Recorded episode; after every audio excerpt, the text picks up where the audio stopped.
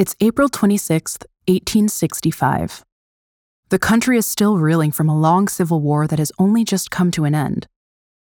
And to add salt to the wound, just 12 days earlier, on April 14th, the 16th President of the United States of America, Abraham Lincoln, was assassinated.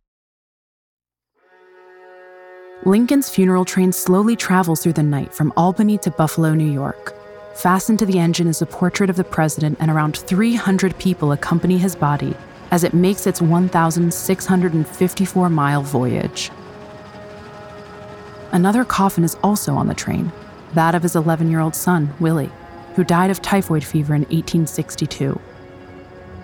Willie has been disinterred so that he can be laid to rest next to his father at the family plot in Springfield, Illinois. Thousands of Americans gather in silence along the railway tracks to watch it pass, grief stricken and frightened of what will become of their struggling new nation. South of Buffalo, in eastern Virginia, dawn breaks over the Rappahannock River. Bald eagles rustle in their nests high in the canopies of the loblolly pines. Overlooking the surrounding wetlands, forests, and grasslands, black ducks slowly make their way along the riverbank in search of pondweed, insects, and worms to feast on. The calm of early dawn is ruffled by the occasional death rattle, coming from a man lying on a blood soaked mattress on the porch of Richard H. Garrett's farmhouse. The farmhouse is just outside Port Royal on the south bank of Rappahannock. Garrett and his family have had a long and testing night. How could they have ever predicted that the final throes of a national crisis would play out on the steps of their humble home? Mrs. Garrett and her daughter take turns mopping the brow of the man dying in front of them.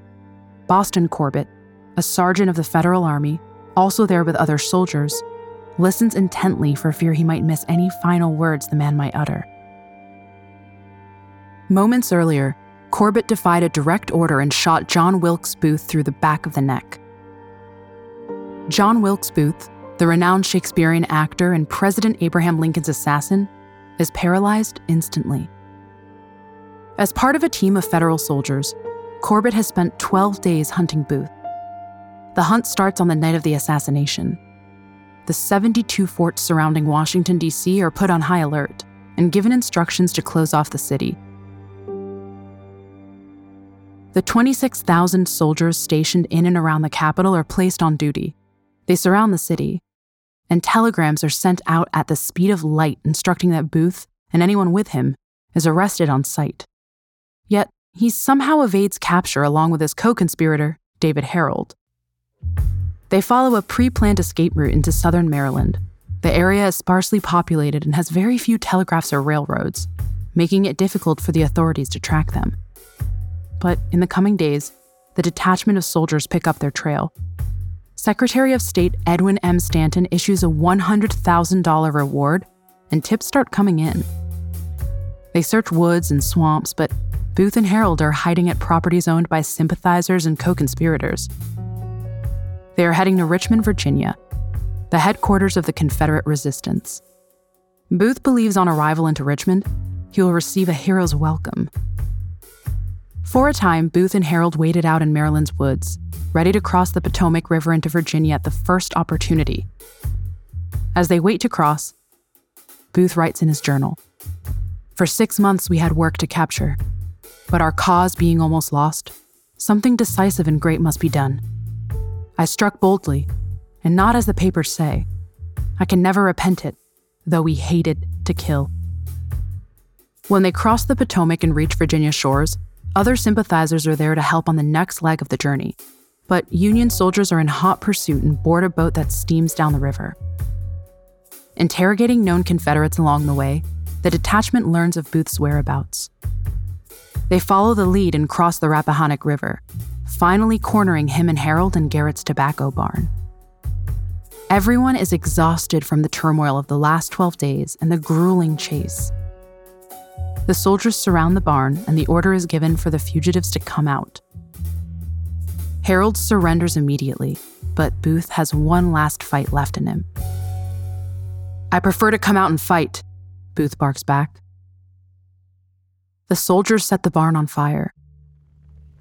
Through a crack, Corbett spies Booth stumbling around in the smoke filled barn, fire blazing around him.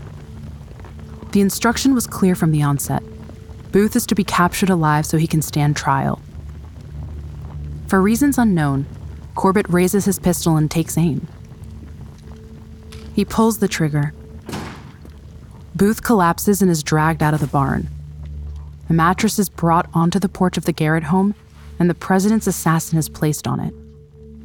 Unable to move and slowly asphyxiating from the wound to his neck, he asks that his hands be raised to his face so that he can see them. Useless, Booth utters. Useless. The soldiers move in closer, and the Garrett family watches on in silence. There isn't anything anyone can do for him. The sky shifts in color as the death watch begins. As the sun finally crests over the Garrett home, Booth chokes and whispers his final words Tell mother I'd die for my country. You would think that this is the end of the matter. The man who assassinated Lincoln is dead, and the country can move on and begin to rebuild from a civil war that has torn it apart. For a while, that is exactly what happens. Lincoln is laid to rest alongside his son on May 4th, 1865, at the Oak Ridge Cemetery in Springfield. Time passes, the grief subsides, and reconstruction efforts become the order of the day. But in 1907, 42 years after the assassination of Lincoln, a lawyer from Texas comes forward and makes shocking claims that will leave many wondering what really happened on April 26, 1865. Finis L. Bates publishes a book containing an explosive deathbed confession from a man claiming to be John Wilkes Booth. There is no doubt it was Booth who killed Lincoln at Ford's Theater in Washington, D.C. on April 14, 1865, but the book tells a different story of what happened next. It asserts Booth was never at the Garrett farm on that fateful morning. He escaped, fleeing into anonymity. 42 years later, he is ready to confess. According to Bates, Corbett shot one of Booth's co conspirators. The claims send shockwaves through America and plunge it back into one of its darkest moments.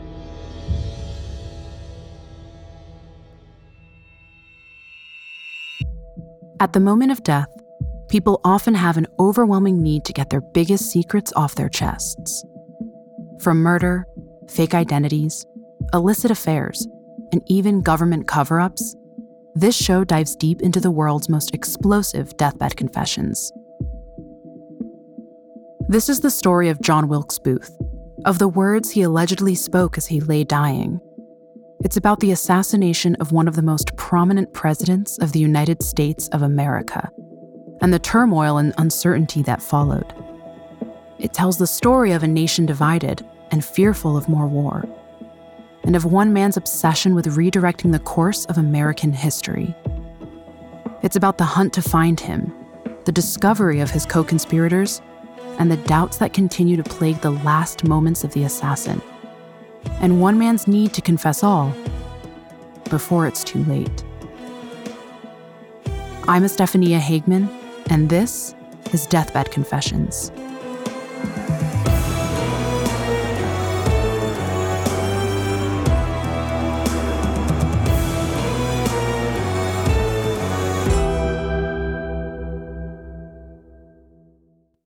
This episode is brought to you by Anytime Fitness. Forget dark alleys and cemeteries. For some, the gym is the scariest place of all, but it doesn't have to be. With a personalized plan and expert coaching, Anytime Fitness can help make the gym less frightening. Get more for your gym membership than machines. Get personalized support anytime, anywhere. Visit AnytimeFitness.com to try it for free today. Terms, conditions, and restrictions apply. See website for details. It feels like we're all being told to go on this diet, take that supplement. Ozempic will give you depression, but you know what'll cure that? Weed. Or you could try to balance your hormones. At Science Versus, we're like, what the f is going on? Forget the crap online and listen to Science Versus. Just the facts. Oh, and a bunch of stupid jokes. What is a ghost's favorite fruit? Boo berries. That's Science VS. New season out on Spotify soon. In 1872, Finis L. Bates was a young man on the threshold of adulthood. He studied law and settled in the remote town of Granbury, out on the frontier of Texas. It sits under the Bosque Mountains, a wilderness of 38 summits with the Bosque River lazily winding through valleys and homesteads. Raids from the Comanche Nation occasionally interrupt the quiet surrounding the conquered area, but mostly it is a place where not much happens. Bates is here cutting his teeth as a young lawyer. He mostly handles land disputes, licensing, and trade agreements for clients. Nothing too exciting. A client of his is being indicted for selling tobacco and whiskey out of Glenrose Mills, a small holding with log houses, living quarters, and a store on the shore of the Bosque River. Only his client doesn't own the holding. John St. Helen does. Bates hunts St. Helen down and asks him to appear as a witness in federal court on behalf of his client. If he can prove St. Helen owns the property and not his client, the case will be dismissed. In an unexpected move, St. Helen employs Bates as his lawyer.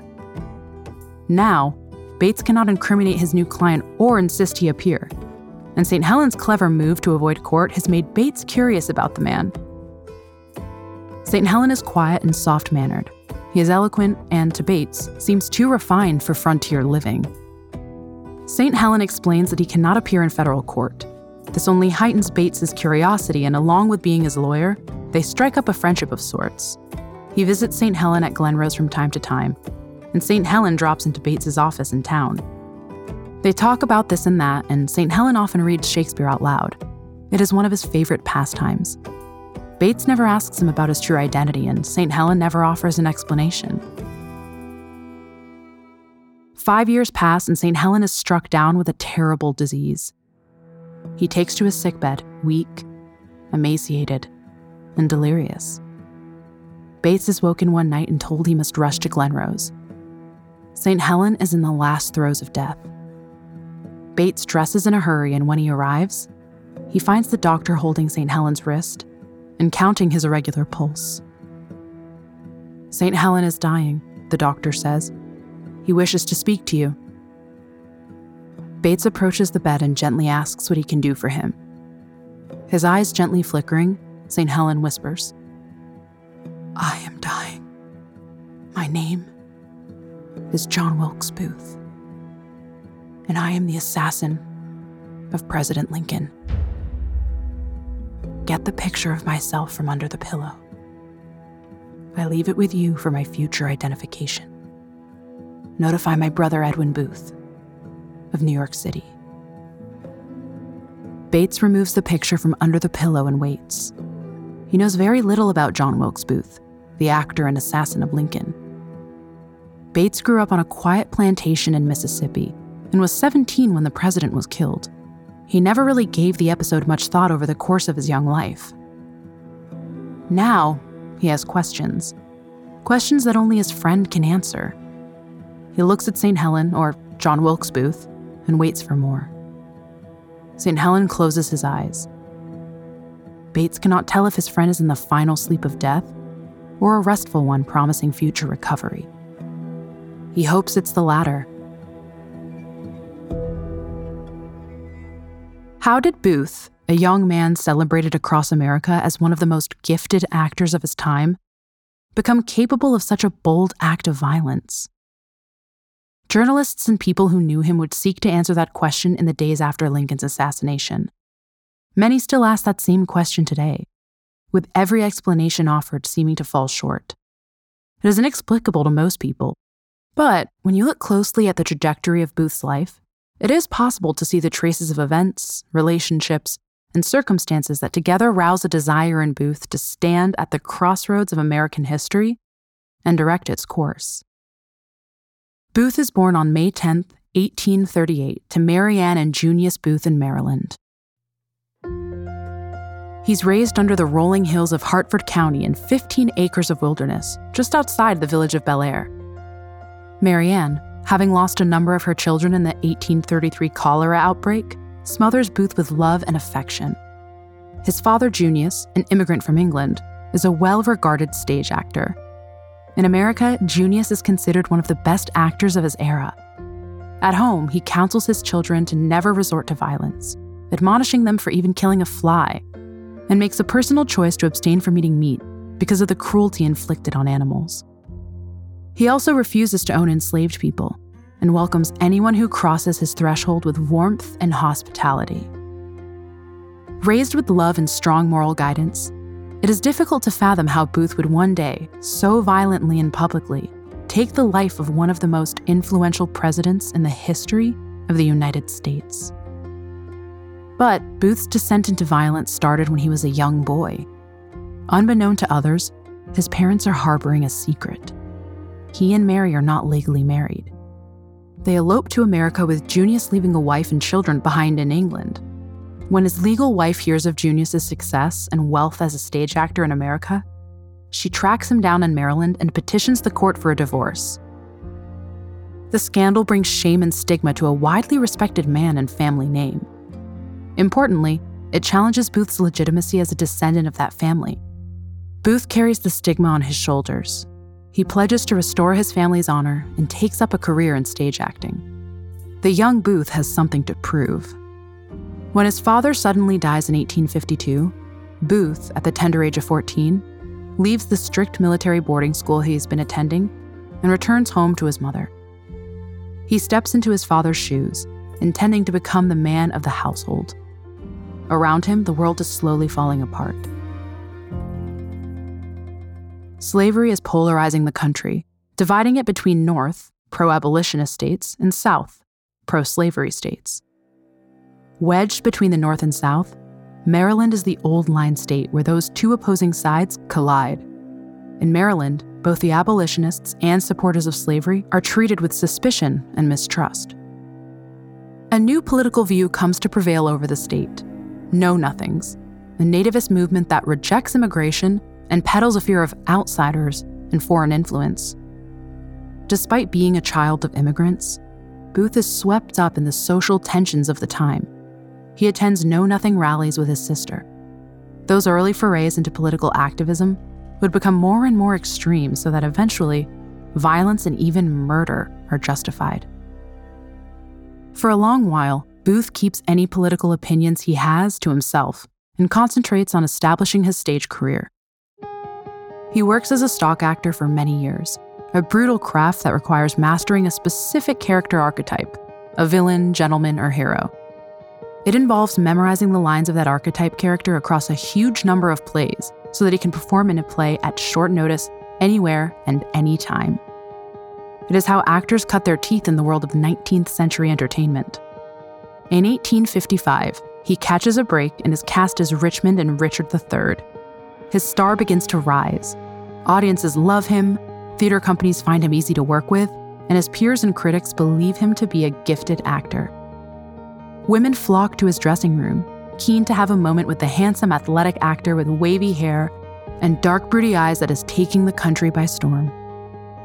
But in 1859, Booth once again becomes involved in the political struggle of his time.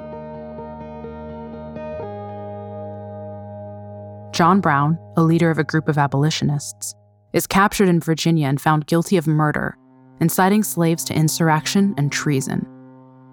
His punishment is death by hanging. Two weeks before his scheduled hanging, the governor of Virginia sounds the warning that abolitionists are heading for Charlestown, where Brown is being held, to break him out of jail. He calls for militia groups to gather and prevent Brown's rescue. Outraged, Booth decides it is high time to get involved. Though not a member of any militia group, he takes the train to Charlestown, ready to participate in ensuring justice is done and Brown hangs, but the rescue attempt never materializes. Booth stays on in Charlestown to watch Brown's execution. As he watches the man hang, Booth surprisingly develops respect for him. His bravery in the final moments of life leave a strong impression. Later, he describes Brown as a man inspired and the grandest character of the century. Perhaps a character Booth starts to imagine himself to be. When Abraham Lincoln is elected president in November 1860, it further polarizes a country already divided. A staunch abolitionist, Lincoln is loved by some and hated by others, and is seen as both tyrant and father figure. slavery is the consuming topic of the day. Talk of secession and civil war is on everyone's lips. For Booth, keeping the Union together is what matters. He blames the abolitionists for tearing the nation apart. Their obsession with slavery and relentless efforts to bring it to an end has caused the crisis the country finds itself in. And if the South chooses to now split, it is because the North, with Lincoln at the helm, leaves it no other option. Booth takes a paternalistic view of slavery, believing both master and slave are happy with the arrangement. He argues Africans live better in America as slaves than they do as free people anywhere else in the world. And in his travels south, they appear happy. Much like the country, his family is divided along the same lines those who support Lincoln and abolition, and those who support the South. Booth showing open support of the South would break up the Booth family and destroy the legacy he committed to protect when a young boy. Booth hesitates and does not throw himself into the fight. But matters are about to get worse.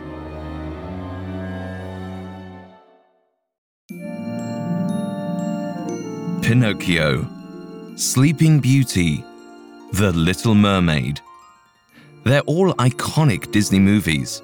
But did you know the original versions of these stories did not end with a happily ever after? Hi, I'm Alastair from Parcast, and I'm hosting a new Spotify original called Once Upon a Time. For nine weeks, we're commemorating the 120th anniversary of original Imagineer Walt Disney's birth by lifting the curtain and comparing some of your favorite Disney stories with their earliest tellings. Once Upon a Time will chart Disney's career triumphs, as well as the crushing defeats that almost ruined it all. We'll also look at what it took to bring these stories to life and why Disney's adapted versions became so memorable across generations. Follow the Spotify original from Parcast, Once Upon a Time. Listen free and exclusively on Spotify.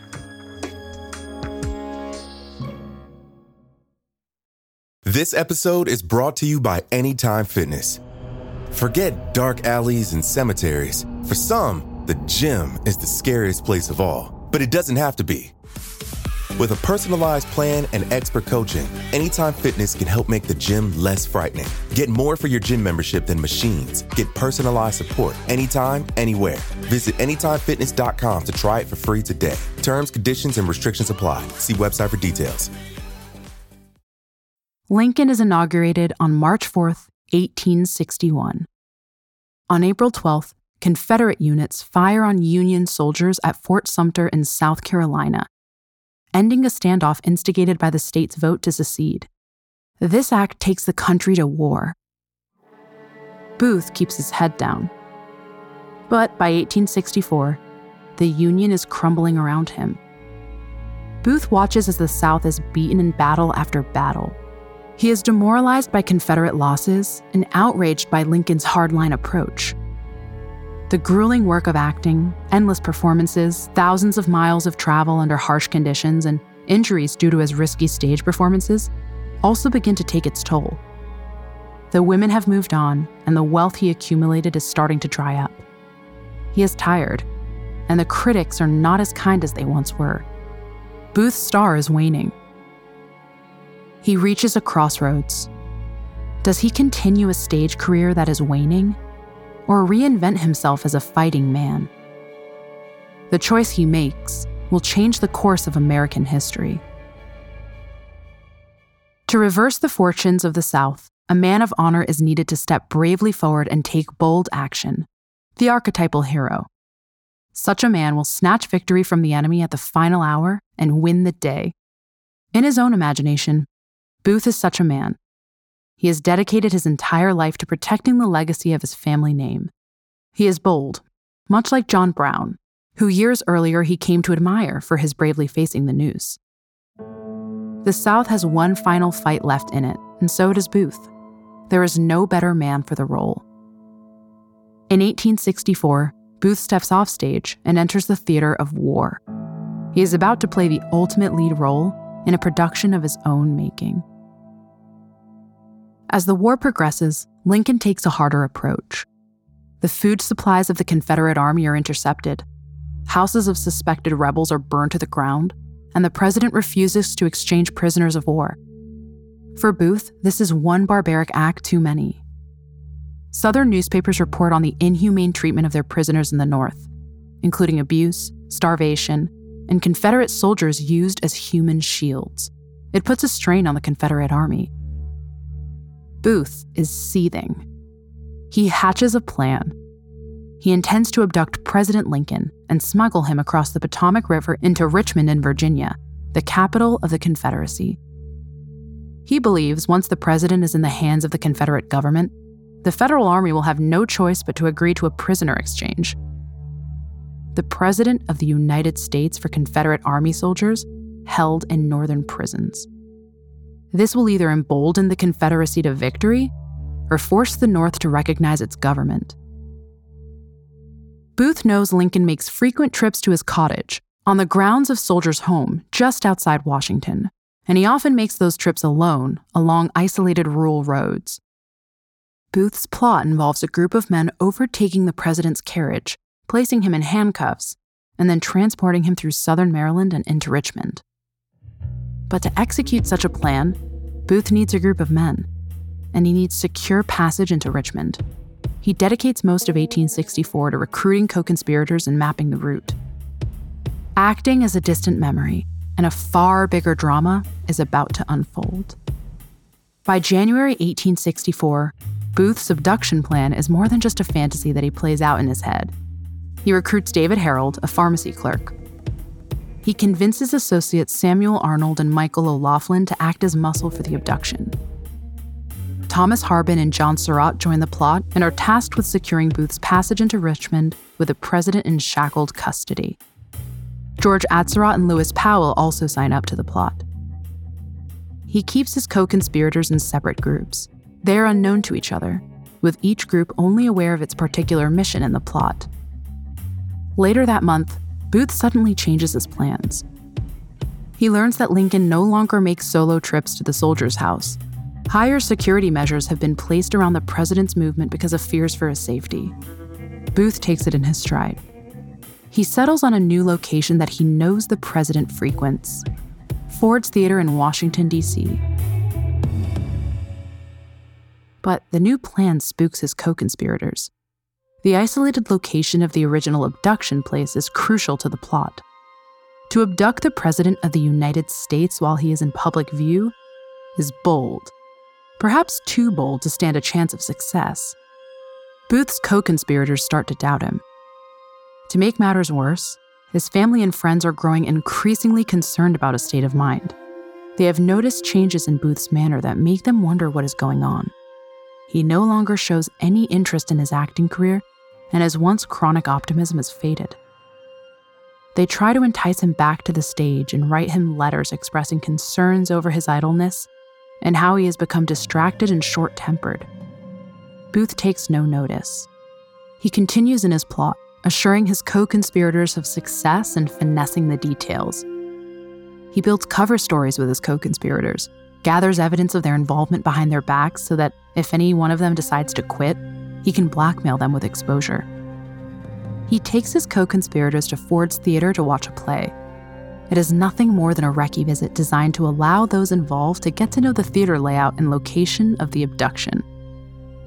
But his co conspirators still have concerns, and when news that prisoner exchanges had already resumed begins to spread, some argue the plot should be abandoned entirely. The objective was to abduct the president in order to force the issue of prisoner exchanges. If that is no longer strangling the Confederate struggle, what purpose would the abduction now serve? The abduction in public view also plays on their minds.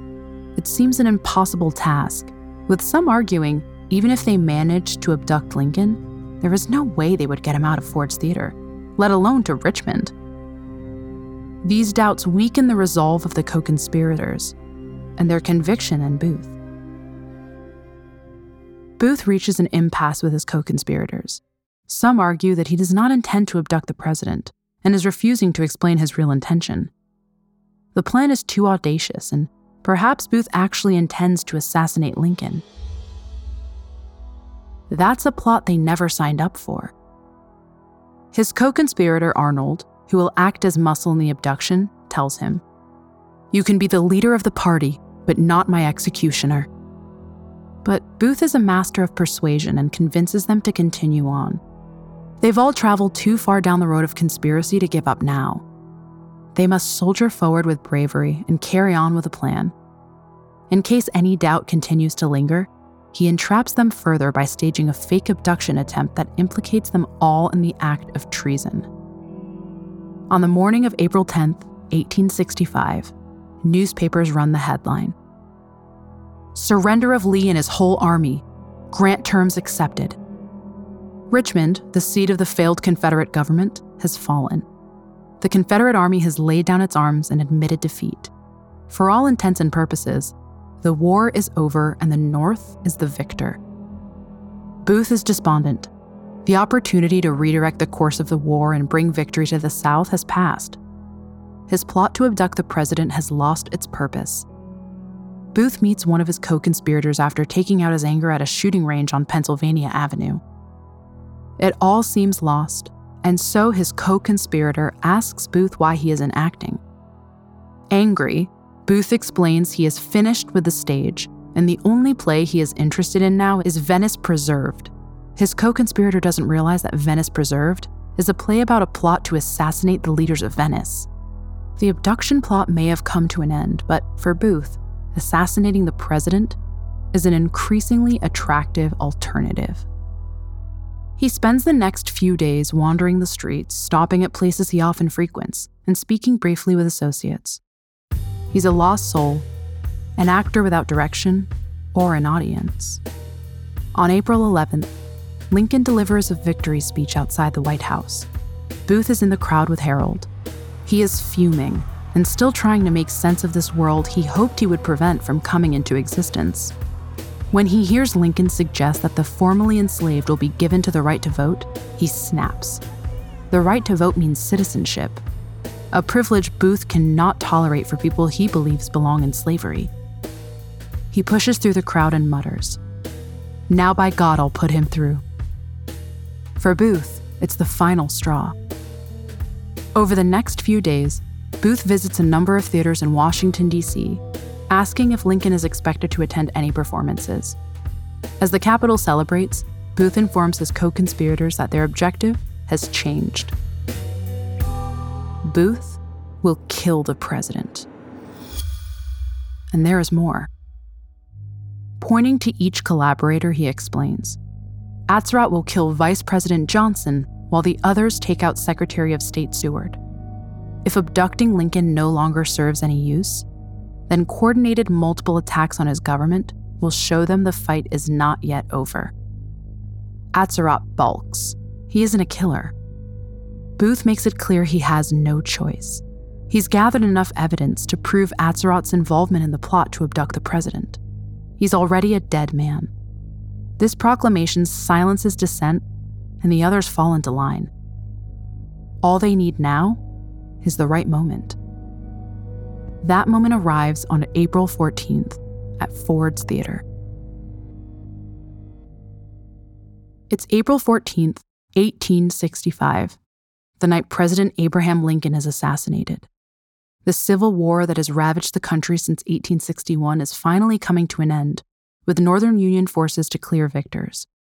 Just five days earlier, Confederate General Robert E. Lee abandoned Petersburg and surrendered to Union General Ulysses S. Grant at the Battle of Appomattox Courthouse.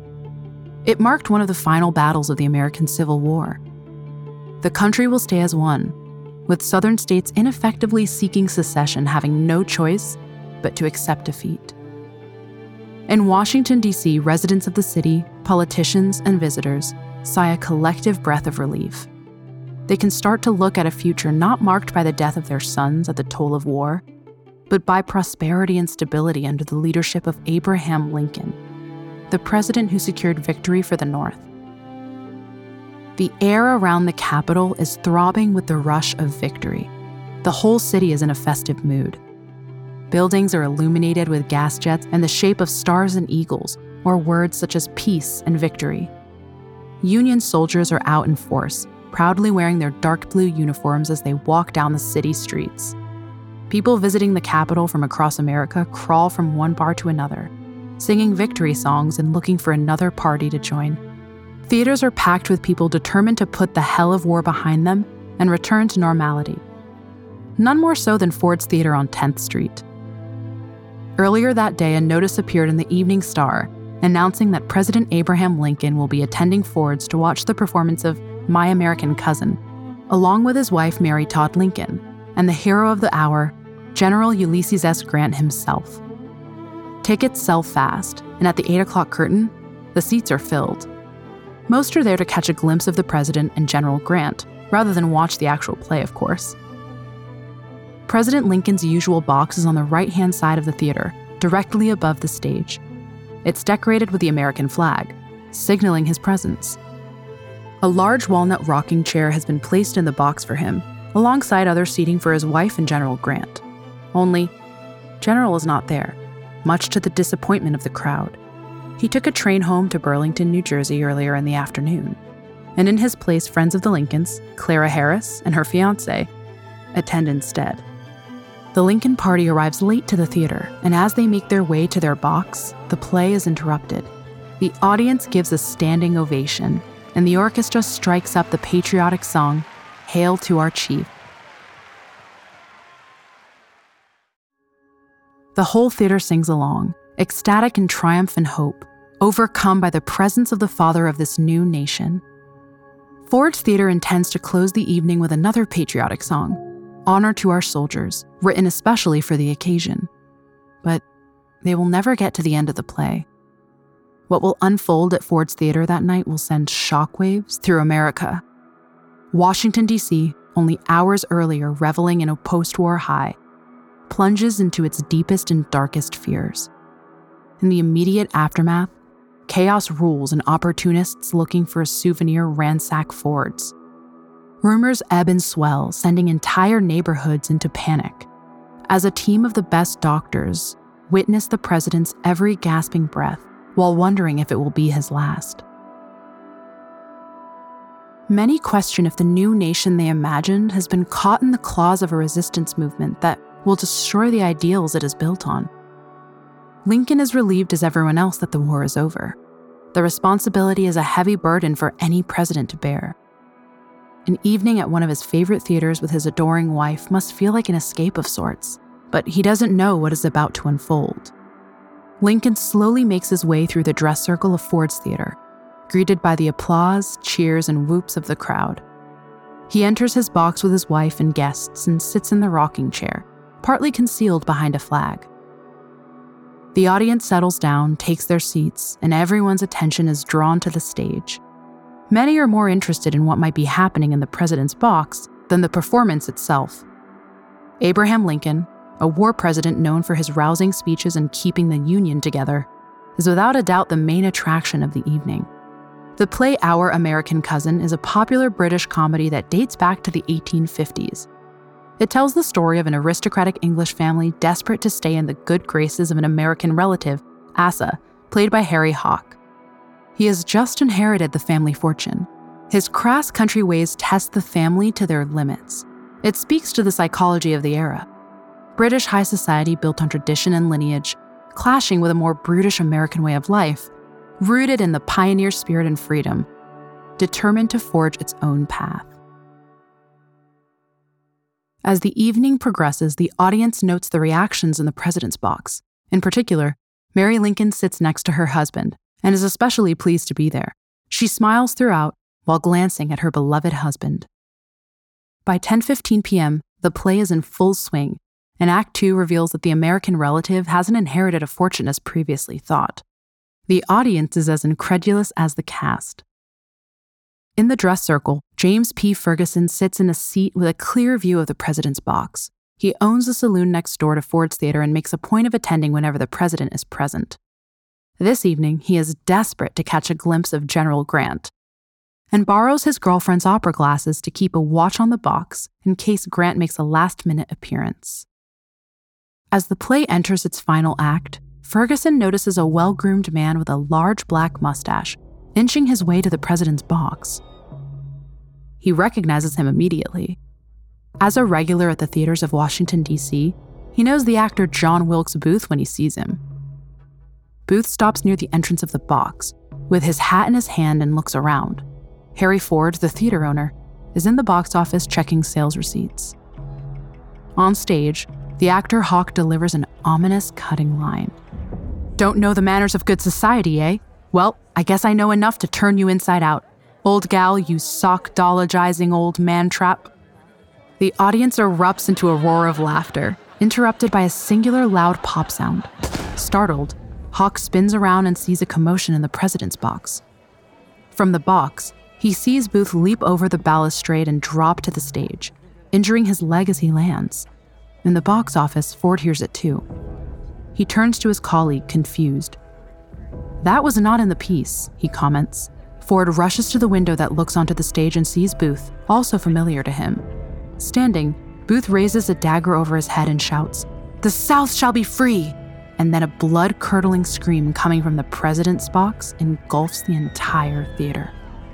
The cast of My American Cousin, still on stage and spellbound by the commotion, snap out of their shock and flee backstage. The audience, realizing this is not part of the performance and something terrible has happened in the president's box, breaks out in panic. A stampede seems inevitable as people rush to the exits and husbands lift their wives onto the stage to keep them safe. Hordes of people hurry to the president's box, fighting to get in. Some climb the balustrade and jump into it. In the chaos, no one thinks to stop the man responsible. Booth flees into the wings, making his escape. It's 1877. St. Helen tells his friend Bates that he is John Wilkes Booth, President Lincoln's assassin, before losing consciousness. Bates may never hear the rest of the story. The doctor informs him St. Helen won't make it through the night. Bates waits by his friend's bedside for the final breath. At the very least, St. Helen, John Wilkes Booth, whoever he is, won't die alone out in the wilderness. Can the man he has known as John St. Helen all these years really be John Wilkes Booth?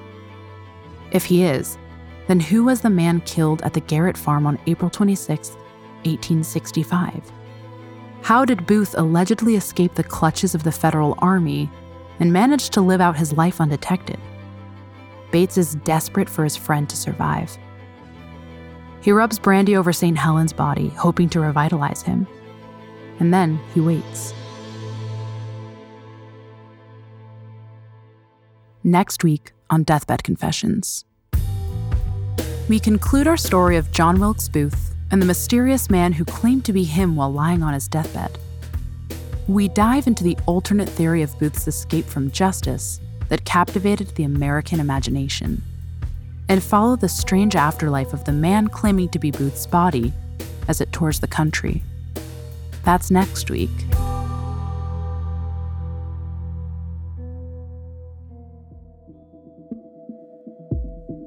Deathbed Confessions is a Spotify original from Parcast, produced in partnership with Noiser. Executive produced by Max Cutler, Drew Cole, and Pascal Hughes. Developed by Julian Boireau for Parcast. Series produced by Addison Nugent. Written by Saida Ruas. Supervising editor Derek Jennings. Sound supervisor Tom Pink. Edited by Rob Plummer. Music by Oliver Baines and Dory McCauley. Sound design by Matias Torres Soler. Mix master by Kian Ryan Morgan.